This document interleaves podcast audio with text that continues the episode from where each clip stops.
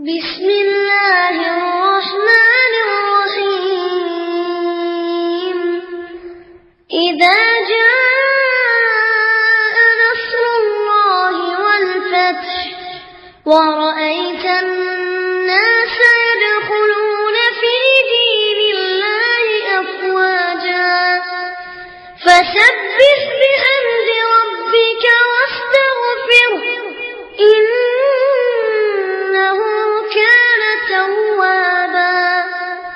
அஸ்லாம் அலைக்கும் வரமத்துல்லாஹி வபரகாத்துவும் கண்ணியத்திற்குரிய சகோதர சகோதரிகளே அல்லாஹ் ரபுல் ஆலமீன் நமக்கு வழங்கி இருக்கக்கூடிய எண்ணற்ற அருட்கொடைகளிலே நம்முடைய உழைப்பை மிஞ்சி நமக்கு வழங்கி இருக்கக்கூடிய ஒரு அருட்கொடை என்பது நாம் அனைவரும் தற்பொழுது ஏற்றிருக்கிற இந்த இஸ்லாம் என்கிற தூய மார்க்கம்தான்.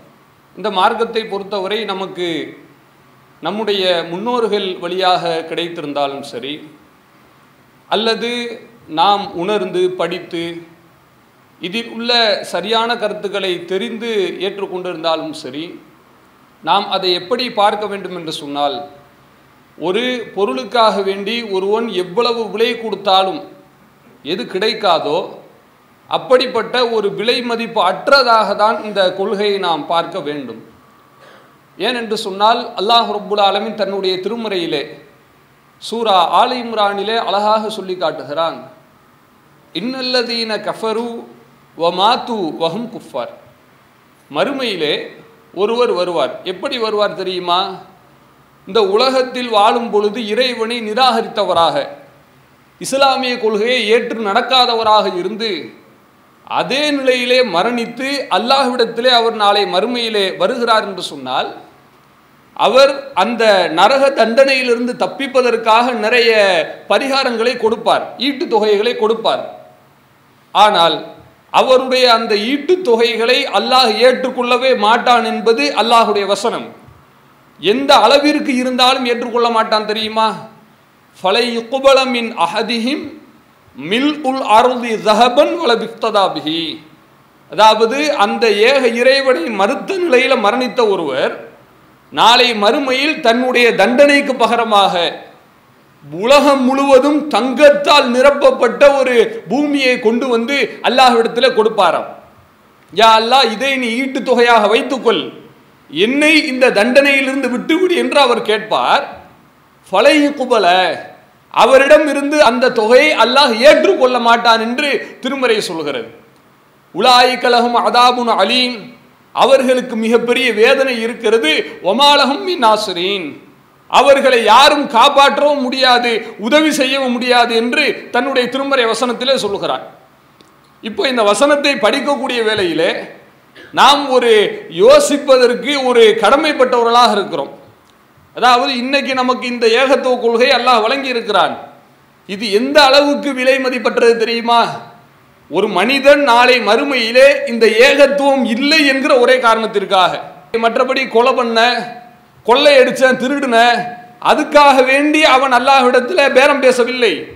அவன் உலகத்தில் வாழும் பொழுது ஏகத்துவ கொள்கையை ஏற்கவில்லை. அவனுக்கு ஒரு இறை நிராகரிப்பு தான் வாழ்வியல் நெறியாக இருந்தது. இந்த தண்டனைக்கு பகரமாக அவன் என்ன செய்கிறானா உலகத்தையே தங்க உலகமாக பூமியே என்ன செய்து டோட்டலாக தங்கமாக மாறுகிறது. அப்படி மாற்றி கொடுத்தாலும் கூட அல்லாஹ் விட மாட்டான் என்று சொன்னால் அப்போ இந்த தங்க பூமியை விட அல்லாஹ் எதை தான் பெரிதாக பார்க்கிறான்? இந்த கொள்கையை இந்த இஸ்லாத்தை தான் பெரிதாக பார்க்கிறான். அவன்கிட்ட தான் நல்லா கேட்கிறான். அல்லாஹுடைய தூதரே தான் சொல்லி காட்டுகிறார்கள். அல்லாஹ் சொல்கிறானாம் என்னை ஒருவன் நாளை மறுமையிலே பி குராபில் அருளி ஹத்தியத்தன் பூமி முழுவதும் பாவத்தோடு என்னை வந்து சந்திக்கிறான். அவனுடைய கொஞ்ச நெஞ்ச பாவம் என்று சொல்லவில்லை. பூமி முழுவதும் பாவம். அவனை சுற்றிலும் பாவம் தான் ஒரு மனுஷனுக்கு பூமியில் உள்ள எல்லா இடத்தையும் கண்ணால் பார்த்துருக்கக்கூடிய வாய்ப்பே கிடைக்காது. அப்படி இருந்தாலும் அது நிரம்ப பாவத்தை அளவுக்கு அதிகமாக கொண்டு வந்து நிற்கிறான். ஆனால் எப்படி நிற்கிறான் என்று சொன்னால் லா யுஸ்ரிக் பி ஷைஆ. அல்லாவாகிய எனக்கு எந்த ஈடு இணையும் கற்பிக்காமல் நின்றான் என்றால் லக்கை துஹு பி மித்லிஹா மகப்பிரத்தன் அவன் பூமி நிரம்ப பாவத்தை கொண்டு வந்தான் இல்லையா? அதற்கு பகரமாக அதை போன்று அவனுக்கு பாவ மன்னிப்பை கொண்டு வருகிறேன். அல்லாஹ் சொல்கிறான் இப்போ யோசித்து பாருங்கள் இந்த ஏகத்துவ கொள்கை என்பது இஸ்லாம் என்பது நமக்கு சாதாரணமாக கிடைத்து விட்டது என்று நம்ம நினைத்து விடக்கூடாது. இந்த பூமி முழுவதும் உங்களுக்கு தங்கமாக இருந்து உங்களிடத்தில் இந்த தௌஹீத் இல்லை என்றால் அதற்கு அல்லாஹ்விடத்தில் எந்த மதிப்பும் இல்லை. எத்தனையோ ஆயிரம் கோடிக்கு நீங்கள் அதிபதிகளாக இருக்கலாம். நான் எவ்வளவோ கோடிக்கணக்கான ரூபாய்களை என்னுடைய சேமிப்பில் வைத்திருக்கலாம். பல தங்கங்களை என்னுடைய சேமிப்பு கணக்கில் நான் பாதுகாத்து வைக்கலாம். ஆனால் இந்த இஸ்லாம் மட்டும் இல்லை என்றால் அல்லாஹ்விடத்தில் அது அனைத்துமே எந்த விதமான மதிப்புக்கும் அருகதை அற்றது. அப்போ நம்ம யோசிக்க வேண்டும் இந்த கொள்கை நம்ம இவ்வளவு பெரிய செல்வந்தர்களாக இருந்தால் அதை விட பெரிய செல்வந்தனாக அல்லாஹ் நம்மை வைத்திருக்கிறான். சாதாரணமாக நினைத்து விட முடியாது. இந்த இஸ்லாத்தை அல்லாஹ் வழங்கியிருக்கிறான் என்றால் தங்க உலகத்தை விட அதிகமான ஒரு பொருளாதாரத்திற்குரியவர்களாக நாம் இருக்கிறோம். இது மற்ற மற்ற நபிமார்களுடைய சொந்த பந்தங்களுக்கெல்லாம் கிடைக்காத கொள்கை. நம்முடைய இறுதி தூதர் நபிகள் நாயகம் சல்லா அலிஸ்லாம் அவர்கள் அந்த நபியினுடைய உழைப்பு உறுதி அவர்களுடைய தியாகம் இதுக்கெல்லாம் நம்முடைய தியாகம் கிட்ட நிற்குமா அவர்கள் செய்த அந்த உழைப்பில் நூற்றில் ஒரு பத்து சதவீதம் உழைத்திருப்போமா? யாராவது சொல்ல முடியுமா நான் சொல்ல முடியுமா? இல்லை நீங்கள் சொல்ல முடியுமா? நம்மளால் இயன்ற அளவிற்கு உழைக்கிறோம் அது வேறு. அவர்களுடைய உழைப்பிற்கு ஈடு ஆகுமா? ஆக முடியாது. ஆனால் அப்படிப்பட்ட அந்த நபி தன்னுடைய பெரிய தகப்பனார் அபூ தாலிப் மரண நேரத்தில் மரண தருவாயில் சக்கராத்து காலத்தில் இருக்கிறார். அவர்கிட்ட போய் அவங்க சொன்ன வார்த்தை ஒன்னே தான் குல் யா அம்மி லா இலாஹ இல்லல்லா என்னுடைய தந்தை சகோதரரே லா இலாஹ இல்லல்லான்ற ஒரே ஒரு கலிமா மட்டும் சொல்லிருங்க. வேற எதுவும் கேட்கல. போய் அவங்கள்ட்ட சொத்தை எழுதி கேட்கல. மரண நேரத்தில் அதானே கேட்பாங்க. மொத்தா போக போறீங்க? சொத்தை எழுதி கொடுத்துருங்க. இப்படி கேட்பது மனித பண்பு. ஆனால் நபி சொல்லா அலிசலம் அவர்கள் சொத்து கேட்கக்கூடிய நேரத்தில் கூட கொள்கை தான் கேட்டார்கள். ஏன்? அல்லாஹ் சொன்ன அந்த வசனம் தங்க பூமியை விட இந்த இஸ்லாம் பெரியது. அதைத்தான் கேட்குறாங்க. லா இல்லல்லா சொல்லுங்கள் சொல்லுங்க கபிஹா இந்தல்லாஹி அப்படி நீங்கள் சொல்லிவிட்டால் நாளை மறுமையில் அல்லாஹ்விடத்தில் நான் உங்களுக்காக பரிந்துரை பேசுகிறேன். சிபாரிசு செய்கிறேன் கேட்குறாங்க ஆனால் ரசூல்லா இந்த புறத்திலிருந்து இந்த தாவா பண்ணிட்டு இருக்கிறாங்க. இன்னொரு புறத்தில் Abu Jahl Abdullah bin Umayya போன்ற மக்கத்து காப்பீர்கள் எல்லாம் அவரை அபூ தாலிபை பார்த்து கேட்கிறார்கள். அத்தருகபு அலா மில்லத்தி அப்துல் முத்தலிப் அபூ தாலிபே உங்களுடைய தகப்பனார் அப்துல் முத்தலிபுடைய மார்க்கத்தை நீங்கள் வெறுக்கிறீர்களா? அதை விட்டுட்டு வெளியே போக போறீங்களா? அப்படின்னு கேட்குறாங்க இந்த பக்கம் ரசுல்லா இந்த பக்கம் அபுஜகல் வகைராக்கள். ஒரு மனக்குழப்பத்தில் அவர் வந்து கடைசியில் அபு தாலிப் சொன்ன வார்த்தை என்ன? அலா மில்லத்தி அப்துல் முத்தலிப். அவ்வளோதான் முடிச்சிட்டார். லாயிலா இல்லலாலாம் சொல்ல மாட்டேன். நான் என்னுடைய தகப்பனார் அப்துல் முத்தலிபுடைய மார்க்கத்தில் தான் இருக்கிறேன்னு சொல்லி முடித்து விட்டார். அதே நிலையில் மரணித்தும் விட்டார். ரசுல்லாவினுடைய மனசு கேட்கவில்லை. ஏன்? இன்றைக்கு நமக்கு ஒருவர் சொந்த விவகாரங்களுக்கு ஒரு உதவி செய்து விட்டார் என்று சொன்னால் அதுவும் நெருக்கடியான காலகட்டத்தில் உதவி செய்தார் என்றால் அவருக்கு நாம் என்ன செய்ய வேண்டுமானாலும் யோசிக்காமல் செய்வோம். அந்த அளவுக்கு விசுவாசம் காட்டுவோம். அதே மாதிரி தான் அபு தாலிப் அவர்கள். சாதாரண ஆள் இல்லை. நபி சொல்லா அலிஸ்லாம் அவர்களிடம் ஒரு சஹாபி கேட்கிறார். அல்லாஹுடைய தூதரே மறுமையிலே உங்களுடைய பெரிய தகப்பனாரை நீங்கள் காப்பாற்ற முடியுமா? ஏன் கேட்குறாங்க அப்படி காண எஹூத்துக்க அவர்தான் உங்களுக்கு பாதுகாக்கக்கூடிய அரணாக இருந்தார். ஒயகலுபுலக்க உங்களுக்காக மற்றவர்களையும் கோபித்துக் கொண்டார். ரசூல்லா இஸ்லாத்தை சொல்லும் பொழுது எவ்வளவோ பிரச்சனைகள் வந்தது. அந்த பிரச்சனைகளில் இருந்து நபி அவர்களை பாதுகாத்தவர் யார்? அபூ தாலிம் அவர்களுக்காக மற்றவர்களை கோபித்துக் கொண்டவர் யார்? அபூ தாலிம் இப்படியெல்லாம் செஞ்சிருக்கிறாரு அவர் நீங்க காப்பாற்ற முடியுமா? கேட்குறாங்க அப்போ ரசுல்லா சொன்னது என்ன? ஹுவஃபி மினன்னார். அவர் நரகத்தினுடைய ஆழம் குறைந்த பகுதியில் இருக்கிறார். நரகத்தினுடைய மேல் தட்டில் இருக்கிறார். வலவுலான நான் மட்டும் இல்லை என்றால் லக்கானபி தர்கில் அஸ்பலி மினன்னார். நரகத்தினுடைய அடி தட்டிற்கு சென்றிருப்பார் என்று ரசூல் சல்லா அலிஸ்லாம் சொல்றாங்க. நீங்க யோசிச்சு பாருங்க அபு தாலிப் யாருங்க? அவர் இஸ்லாத்தை ஏற்கலை தான். ஆனால் நபி அவர்களுக்கு பாதுகாப்பாக இருந்தாரா இல்லையா? நபி சொல்லா அலைஹி அவர்களுக்கு உயிர் மிரட்டல் கூட கொலை மிரட்டல் கூட வரும் வேளையில் அபு தாலிப் பக்கபலமாக நின்றார். என்னுடைய தம்பி மகனை யாரும் தொடக்கூடாது என்று நின்றார். அப்படியெல்லாம் இஸ்லாத்திற்கு உறுதுணையாக உதவி செய்த அந்த நபர் அவர் அளவுக்கு இன்னைக்கு நாமெல்லாம் செஞ்சிருப்போமா இல்லையான்னு தெரியாது. இத்தனைக்கும் நபியினுடைய சொந்த உறவினர் நபி நேரில் போய் கெஞ்சுறாங்க அவர்கிட்ட. குல்யா அம்மிலா இலாக இல்லல்லா என்னுடைய பெரிய தாவே லாயிலா இல்லல்லா என்று சொல்லிருங்க என்று நேரில் நின்று மன்றாடுகிறார்கள். ஆனால் கடைசியில் அவர் இஸ்லாத்தை ஏற்காம மரணிச்சிட்டார் இல்லையா? ரசுல்லா கூட கவலைப்படுறாங்க. சொல்லியிருந்தா நான் பரிந்துரை செய்வனே என்று. ஆனால் அவர் ஏன் இஸ்லாத்தை ஏற்கவில்லை? நாம் ஏன் இஸ்லாத்தை ஏற்றிருக்கிறோம் என்பதற்கு அல்லாஹ் சொல்லக்கூடிய ஒரு வசனம்தான் அழகிய ஒரு பதில். ரசுல்லா மனசெல்லாம் வெதும்பி நிற்கிறாங்க பெரிய தயத்துக்கள்னு சொன்ன உடனே அல்லாஹ் ஒரு வசனத்தை இறக்குறான். இன்னகலா தகுதீமன் அஹ்பபுத்த நபியே நீங்கள் விரும்பிய நபர்களுக்கெல்லாம் இந்த ஹிதாயத் நேர்வழி கிடைக்காது. வலா கிண்ணல்லாக எகதீமையேஷா மாறாக அல்லாஹ் நாடியவர்களுக்கு தான் கிடைக்கும். அதான் விஷயம். இன்னைக்கு அபு தாலிப் இஸ்லாத்துக்கு உறுதுணையாக இருக்கலாம் ரசூல்லாவுக்கு சப்போர்ட் பண்ணலாம். கொள்கை கிடைச்சிச்சா? இஸ்லாத்தை ஏற்றுக்கொண்டாரா? இல்லை. நாம ஏத்துக்கிட்டு இருக்கிறோம். நாம யாரு? எங்க அத்தா என்ன நபியா? இல்லை நம்முடைய தாய் தகப்பனார் என்ன இஸ்லாத்துக்காக போர்கொடி தூக்கியவர்களா? யாருன்னே தெரியாது. நபி சொல்லா அலிஸ்லாம் அவர்களுக்கு நம்ம என்ன சொந்தக்காரர்களா? நபியே ஈமான் கொள்கிறோம் நம்பிக்கை கொள்கிறோம் கண்ணால் பார்த்தது கூட இல்லை. இப்படி எவ்வளவு கால இடைவெளியில் இருக்கிறோம் எந்த விதமான ஒரு உயர்வுக்கு தகுதியற்றவர்களாக இருக்கிறோம் ஆனால் நபியினுடைய சொந்தங்களுக்கு நேரில் பார்த்து சொன்னவர்களுக்கெல்லாம் கொடுக்காத கொள்கையை இன்றைக்கு அல்லாஹ் நமக்கு கொடுத்திருக்கிறான் என்று சொன்னால் அல்லாஹ் நம்மை தேர்ந்தெடுத்திருக்கிறான். இதை தவிர வேறு காரணமே கிடையாது. வேறு என்ன இருக்க முடியும்? நான் ரெண்டு கோடி ரூபா தர்மம் கொடுத்தேன். அதனால அல்லாஹ் என்னை இஸ்லாத்துக்குள்ள கொண்டு வந்துட்டான்னு சொல்ல முடியுமா? பத்து கோடி கொடுத்தாளுக்கே அல்லாஹ் கொடுக்காம இருக்கான். அல்லது நான் அதிகமாக தியாகம் செஞ்சேன். எனக்கு இந்த கொள்கையை கொடுத்துட்டான்னு சொல்ல முடியுமா? முடியாது. இதை விட தியாகம் செய்தவர்கள் எல்லாம் கொள்கையில் இல்லாமல் இருக்கிறார்கள். சரியான இஸ்லாமிய அந்த உணர்வு இல்லை. பார்க்குறோம். இதுதான் சரியான கொள்கை என்று தெரியும்.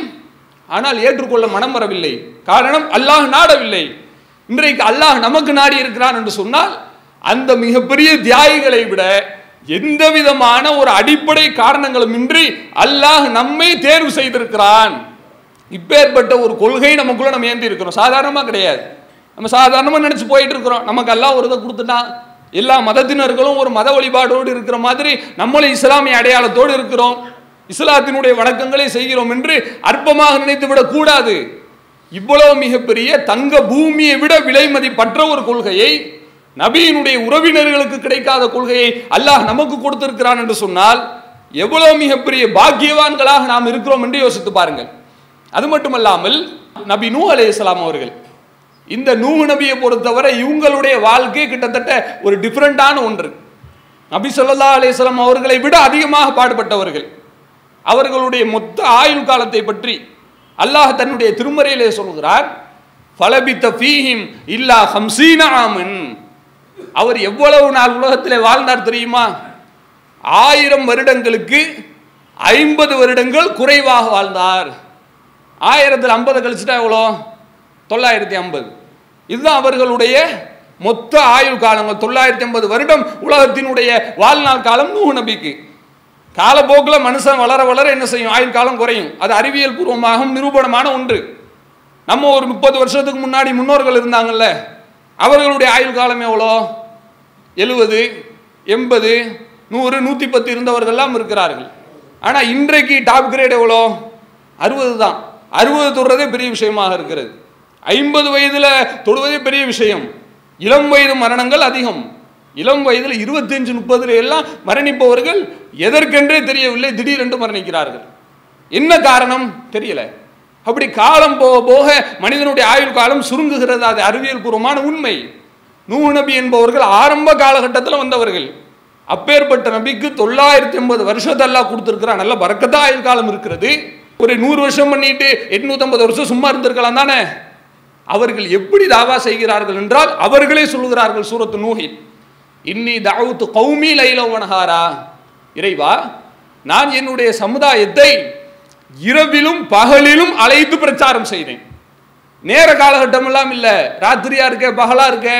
ராத்திரி போய் சொன்னா சரியா வருமா? பேச்சுக்கே இடம் இல்லை லைலம் மனஹாரன் ரா பகலா நான் தாவா செய்கிறேன் ஒயின்னி குள்ளமா தாவத்துகும் லி தகுப்பிரலகும் அவர்கள் எல்லாம் இஸ்லாத்தை ஏற்று உன்னுடைய பாவ மன்னிப்பை பெற வேண்டும் என்று அவர்களை நான் தாவா செய்யும் பொழுதெல்லாம் ஜாலு அசாபி அஹும் ஆதானியும் தங்களுடைய கை விரல்களை காதுகளிலே வைத்து அடைத்துக் கொள்கிறார்கள். வஸ் தகுஷோ சியாபகும் கையை வைத்து அடைத்தும் கேட்கிறது. நான் அதுக்கு மேலே போய் சொல்கிறேன் வழியை சொல்கிறேன் வஸ் தகுஷோ சியாபகும் அதற்கு மேல் அவர்கள் தங்களுடைய ஆடைகளை வைத்து காதுகளிலே கட்டிக் கொள்கிறார்கள். கேட்கக்கூடாது அப்படிங்கிறதுக்காக. அதுக்கு மேலேயும் போய் சொல்கிறேன் வ- வஸ் வஸ்தக்பரு ஸ்திக்பாரா. முரண்டு பிடிக்கிறார்கள் பெருமை அடிக்கிறார்கள் ஆணவம் தலைக்கேறியதால் என்று நூஹ் நபி சொன்ன விரும்பிய அந்த வார்த்தைகளை அல்லாஹ் தன்னுடைய திருமறையிலே சொல்கிறான். அதோடு விட்டாங்களா? சரி கேட்க முடியாது. ஓம் பேசுனா என்ன கேட்குறேன்னு பெருமை பேசுனா. விட்டாங்களா? சும்மை இன்னி தாவுத்தும் ஜிஹாரா. நான் அவர்களுக்கு பகிரங்கமாக சொல்லி பார்த்தேன். வா அலந்துலகும் வா அசுரத்துலகும் மிஸ்ராரா. நல்ல வெளிப்படையாகவும் சொல்றேன் ரகசியமாகவும் சொல்றேன். பகுல்துஸ்தகுபிரு ரப்பக்கும். உங்களுடைய இறைவனிடத்தில் நீங்கள் தௌபா செய்யுங்கப்பா. இன்னஹூக்கான கஃபாரா. அவன் தௌபாவை ஏற்றுக்கிறோம் அல்ல மாட்டேன்னா சொல்கிறான் நம்ம தான் கேட்காம இருக்கிறோம். தாராளமாக கேளுங்க என்று நூஹ் சொல்கிறாங்க கடைசி வரை அவர்கள் ஏற்றுக்கொள்ளவே இல்லை. இப்படி அல்லாவுக்காக தொள்ளாயிரத்தி ஐம்பது வருடம் இரவு பகலாக தாவா செய்த ஒரு நபர் நம்மை விட பல மடங்கு அல்லாவுக்கு வேண்டப்பட்ட ஒரு நபர். அந்த நபருடைய பையனுக்கு இஸ்லாம் கிடைச்சிச்சா? கிடைக்கல. கடைசி நேரத்தில் பையன்கிட்ட அவங்க ரொம்ப கெஞ்சுனாங்க யா புனை என்னுடைய மகனே இருக்க மகனா எங்களோடு கப்பலில் ஏறிக்கப்பா. வலாத்தக்கும் தக்கும் காஃபிரின். காபிர்களோட போய் சேர்ந்துடாத நீயும் போய் அழிஞ்சிடாத என்று சொல்லுகிறார்கள்.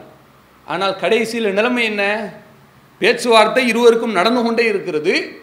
அப்போ கூட அவங்க சொல்கிறாங்க ஏறி இருப்பான்னு சொல்கிறாங்க பையன் சொல்கிறான் நான் எதுக்கு ஏறணும்? சாவி இலா ஜபல். நான் மலையிலே ஏறிக்கொள்வேன்.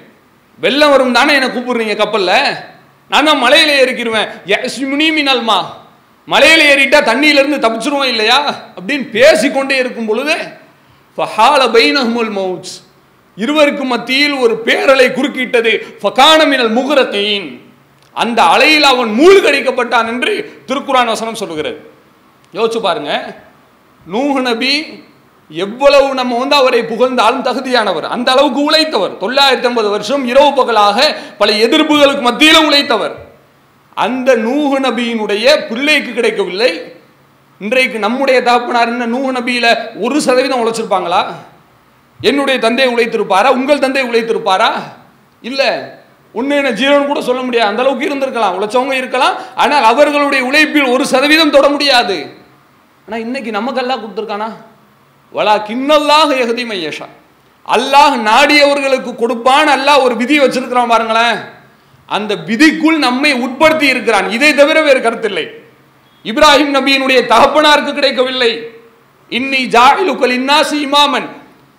இப்ராஹிமே உன்னை இந்த மனித குலத்திற்கு இமாமாக ஆக்கப் போகிறேன் என்று ஏன் அல்லாஹ் சொல்லுகிறான் என்றால் அந்த அளவிற்கு அவர் நடந்து கொண்டார்.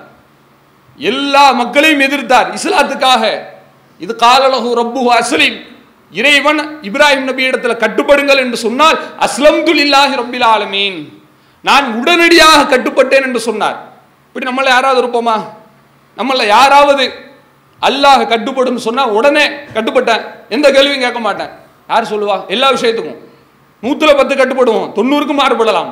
ஆனால் இப்ராஹிம் நபி வந்து நூத்துல ஒருத்தர்னு கூட சொல்ல முடியாது. கோடியில ஒரு நபர் கூட இந்த மாதிரி வரக்கூடிய நபர் அரிதானவர். ஏன்? எல்லாத்துக்கும் கட்டுப்படக்கூடிய உலகத்துல இவங்க. எல்லாத்துக்கும். கட்டுப்படு. கட்டுப்பட்டேன் அஸ்லத்தும். நான் கட்டுப்பட்டேன். உள்ள வந்துட்டேன். அல்லாவுடைய பேச்சை கேட்டு விட்டேன் என்று நூறு கோடியில் ஒருத்தர் இருப்பான் அப்படி? இப்ராஹிம் நபி இருந்தார்களே. அப்போ இத்தனை கோடான கோடி மனிதர்களில் ஒருவராக இப்ராஹிம் நபி இருந்தார். அந்த இப்ராஹிம் நபியினுடைய முகத்தாச்சனைக்காவது பிள்ளைக்கு கொடுத்துருக்கலாம் தானே? அவருடைய தகவனார் கொடுத்துருக்கலாம் தானே? கடைசி வரை அல்லாஹ் கொடுக்கல. ஆனால் நமக்கு எந்த விதமான ஒரு அருகதையும் இல்லாமல் நம்முடைய உழைப்பும் அவ்வளோ பெரிதல்ல நம்முடைய பெற்றோர்கள் உழைப்பு பெரிதல்ல நம்ம அந்த அளவுக்கு தியாகம் செய்தவர்களும் அல்ல. நம்மை தேர்ந்தெடுத்து அல்லாஹ் கொடுத்திருக்கிறான் என்று சொன்னால் நாம் நன்றாக விளங்கிக் கொள்ள வேண்டும். அல்லாஹ் ரப்புல் சொன்னதுபடி நாம் தேர்வு செய்யப்பட்டவர்களாக இருக்கிறோம். வலா கிண்ணல்லாக எகதி மையஷா. அல்லாஹ் விரும்பியவர்களுக்கு கொடுப்பேன் என்று சொல்லுகிறானே அந்த விருப்பத்திற்குரியவர்களாக நாம் இருக்கிறோம். இப்படிப்பட்ட ஒரு அல்லாஹ்வுடைய விலை மதிப்பற்ற கொள்கை பெற்றிருக்கக்கூடிய நாம் அல்லாஹுக்கு விசுவாசம் செலுத்துவதற்கு நாம் தான் அதிக தகுதி பெற்றவர்கள். மற்றவர்களெல்லாம் எப்படி அல்லாஹுக்கு விசுவாசம் செலுத்துகிறார்களோ அவனுடைய கட்டளைக்கும் பேச்சுக்கும் கட்டுப்பட்டு நடக்கிறார்களோ அவர்களை விட அதிகமாக தகுதி படைத்தவர்கள் யார்? எந்த உழைப்பும் இன்றி நம்மளை தேர்வு செஞ்சு அல்லாஹ் கொடுத்துருக்கான் பாருங்க கொள்கை. இந்த இஸ்லாத்தை கொடுத்துருக்கான் இல்லையா? அதுக்கு நம்ம செய்யக்கூடிய நன்றி கடன் அல்லாவுக்கு காட்டக்கூடிய ஒரே ஒரு விசுவாசம் தான் அல்லாஹ் ரப்புல் ஆலமீனுடைய அந்த கட்டளைக்கு கட்டுப்படுவதுதான். பல கட்டளைகளை எல்லாம் வழங்கி இருக்கிறான். அதில் முக்கியமானது எதுவென்று சொன்னால் இஸ்லாமியர்கள் எங்காவது பாதிக்கப்படுகிறார்கள் என்றால் உடனடியாக அதற்காக வேண்டி போராட வேண்டியது நம்முடைய ஒரு பொறுப்பாக இருக்கிறது. அல்லாஹ் ரப்புல் ஆலமின் தன்னுடைய திருமுறையிலே முஸ்லீம்கள் பலகீனம் இல்லாமல் பலமாக இருக்கக்கூடிய மக்களை பார்த்து கேட்கிறான். வமா அலக்கும் லா துகாத்திரூன ஃபீ இல்லா நீங்கள் ஏன் அல்லாஹுடைய பாதையிலே போர் செய்யாமல் இருக்கிறீர்கள்? எதுக்காக? வல் முஸ்தலஃபீன் மினர் ரிஜால். பலகீனமான ஆண்களுக்காக. வல்பில்தான் குழந்தைகளுக்காக. பலகீனமாக இருக்கிறாங்க ஆண்கள் ஆண்கள் தான் பலகீனமாக இருக்கிறான் அவனால் ஏத்து பேஸ் பண்ண முடியாது. குழந்தைகள் அவர்களால் மீறி போரிட முடியாது. நம்ம பார்க்குறோம். மத்திய கிழக்கு நாடுகளில் எல்லாம் அமெரிக்க இராணுவ படை வந்து பெரிய பெரிய டேங்கரை வச்சுட்டு நிற்பான் அங்கே உள்ள அந்த குழந்தைங்க பத்து வயசு பையன் இவன் அந்த டேங்கரை ஃபேஸ் பண்ணுறான் எப்படி ஃபேஸ் பண்ணுறான் கல் எடுத்துக்கிட்டு இப்படி நிற்கிறான் டேங்கர் அங்கேருந்து ஒரு இது கட்டு போட்டானா என்னாகும்? பையன் எங்கே இருப்பானே தெரியாது. ஆனால் அவன் எப்படி நிற்கிறான் சொன்னால் சொன்னால் நிராயுதபாணி என்பதை கடந்து தன்னிடத்தில் இருக்கக்கூடிய ஆயுதம் இந்த கல் மட்டும் தான் சொல்லி கல்லை எடுத்துக்கொண்டு நிற்கிறான் இப்படி பலகீனமான மக்கள் ஒரு ஆயுதம் கூட இல்லை. அவர்களை எதிர்ப்பதற்கு வழி இல்லை. ஆள் பலம் இல்லை ஆயுத பலம் இல்லை பொருளாதார பலம் இல்லை எதுவுமே இல்லை. இந்த அளவுக்கு பார்க்குறோம். இன்றைக்கு நம்முடைய நாட்டினுடைய சூழ்நிலை சொல்ல வேண்டிய அவசியம் இல்லை. ஒரு பாமரனுக்கு கூட தெரியும். எந்த அளவிற்கு இஸ்லாமியர்களுக்கு எதிராக ஒரு ஒடுக்குமுறைகள் வருகிறது? எந்த முடிவுகளை எடுத்தாலும் மதத்தை வைத்து. இப்படி எவனாவது இருப்பானா? ஒரு முடிவு எடுக்கிறாங்கன்னு சொன்னால் அந்த முடிவு மதத்தை வைத்து வேற எதை வைத்தும் கிடையாது. பொருளாதாரத்தை வச்சு இல்லை பணபலத்தை வச்சு இல்லை. எதை எடுத்தாலும் மதம் மத கண்ணோட்டம் ஜாதி கண்ணோட்டம் இது ஒரு ரெண்டு தான். ஒரு நாட்டிலிருந்து அகதிகள் வரலாம் வரக்கூடாது என்று முடிவெடுப்பதா மதத்தை கொண்டு வா. மதத்தை வச்சு இந்த மதத்தவர் வரக்கூடாது இந்த மதத்தவர் இல்லாத யார் வேணாலும் வரலாம் என்று சொல்கிறார்கள். இடஒதுக்கீடு கொடுக்கிறார்கள் அதுக்கும் மதம் தான் வேற எதுவுமே கிடையாது. இப்படி முழுக்க முழுக்க மதத்தை காரணம் காட்டி சிறுபான்மையினர்களை குறிப்பாக முஸ்லீம்களை இன்றைக்கு அடக்கி ஒடுக்க நினைக்கிறார்களே. இது போன்ற ஒரு சூழல்களில் நாம் போராடக்கூடிய ஒரு சக்தியை அல்லாஹ் நமக்கு கொடுத்திருக்கிறான் என்று சொன்னால் நாம் போராடுவது நமக்கு மார்க்கம் வழங்கி இருக்கிற ஒரு முக்கியமான அறிவுரை. யார் யாரோ போராட்டத்தில் குதிக்கலாம். இன்றைக்கு நம்முடைய நாடே அதிகமான போராட்டங்களை சந்திக்கிறது. உலகத்தில் எந்த நாடும் இந்த அளவிற்கு சந்தித்திருக்கும் என்று சொல்ல முடியாத அளவிற்கு சந்திக்கிறது. இதில் மற்றவர்கள் வேறு நோக்கங்களுக்காக போராடலாம் அது தனி விஷயம். ஆனால் முஸ்லீம்களாக இருக்கக்கூடிய நாம மற்றவர்கள் எல்லாம் போராடுறாங்களே என்று சாதாரணமாக இருந்து விடக்கூடாது. ஏன் தெரியுமா? மற்றவர்களுக்கு இஸ்லாம் இல்லை. இந்த பாக்கியம் கிடைக்கவில்லை. அல்லாஹ் அவர்களை விரும்பி தேர்ந்து எடுக்கவில்லை. நம்மளை எடுத்திருக்கிறான். அவர்கள் பத்து அடி பாய்ந்தால் நாம் இருபது அடி பாயக்கூடிய அளவிற்கு அல்லாவுக்கு நாம் விசுவாசம் உடையவர்களாக நடக்க வேண்டும். அதனால தான் அல்லாஹ் அப்படி கேட்குறான். பலகீனமான மக்கள் இருக்கிறாங்க குழந்தைகள் இருக்கிறாங்க. எக்கோலூன ரப்பன அஹ்ரிஜ்னா மின் ஹாதிகள் கரியத்தில் லாலிமி அகுலுகா அவங்களுடைய துவா எப்படி தெரியுமா இருக்கிறது? எங்களை இந்த ஊரில் இருந்து யாரெல்லாம் நீ வெளியேற்றி விடு? ஏன் அப்படி சொன்னால் இந்த ஊரில் உள்ளவர்கள் அநியாயக்காரர்களாக இருக்கிறார்கள். வஜஅல்லனா மில்லதுன் கபலியன். எங்களுக்கு உன் புறத்திலிருந்து ஒரு வழியை பொறுப்பாளரை ஏற்படுத்து. வஜி அல்லனாம் இல்லதுன் கணசீரா. உன் புறத்திலிருந்து ஒரு உதவியை ஏற்படுத்துன்னு கேட்குறாங்களே இப்படிப்பட்ட பலகீனமான மக்களுக்காக நீங்கள் ஏன் போர் செய்யாமல் இருக்கிறீர்கள் என்று பலமான மக்களை பார்த்து அல்லாஹ் கேட்கிறான். இன்றைக்கு வடகிழக்கு மாநிலங்களில் உள்ள அந்த மக்கள் எல்லாம் பலகீனமாக இருக்கிறார்கள். அவர்கள் இஸ்லாத்தை சரியாக கடைபிடிக்கிறார்களா? இல்லையா என்பது தனி பிரச்சனை. ஆனால் அவர்கள் முஸ்லீம் என்கிற அடிப்படையில் ஒடுக்கப்படுகிறார்கள் என்றால் அந்த பலகீனமான ஆண்களுக்காக குழந்தைகளுக்காக அல்லாஹ் சொல்வது போன்று சட்டத்திற்கு உட்பட்டு போராடுவது நம்முடைய கடமை. நாம தான் அதிகமாக போராட்டம் நடத்துகிறோமே எந்த பிரச்சனையாக இருந்தாலும் நாம் தான் முதலிலே களத்தில் இறங்குகிறோமே என்று நம்மை நாமே மட்டுப்படுத்திக் கொள்ளக்கூடாது. மேலும் போராட வேண்டிய தருணங்கள் அதிகமாக இருக்கிறது. என்பதை நம்முடைய மனதிலே வைத்து இது அனைத்தையும் விட அதிகமாக அல்லாஹ் ரப்புல் ஆலமீன் நம்மை தேர்வு செய்து கொடுத்தான் அல்லவா? அந்த கொள்கைக்கு உரிய விசுவாசம் காட்ட வேண்டும் என்று சொன்னால் இது போன்ற சூழல்களில் யாரெல்லாம் பாதிக்கப்பட்டிருக்கிறார்களோ அவர்களுக்கு தக்க முறையில் ஆதரவு தெரிவித்து யார் அவர்களை அடக்க நினைக்கிறார்களோ அவர்களுக்கு எதிர்ப்பு தெரிவித்து அல்லாஹுடைய அந்த தேர்வுக்கு உரிய விசுவாசத்தோடு நடக்கக்கூடிய நல்வாய்ப்பினை அல்லாஹ் நம் அனைவருக்கும் தந்தருள் புரிவானாக. வாக்குறு தவானா அனில் அஹமதுல்லாஹி ரபில் الله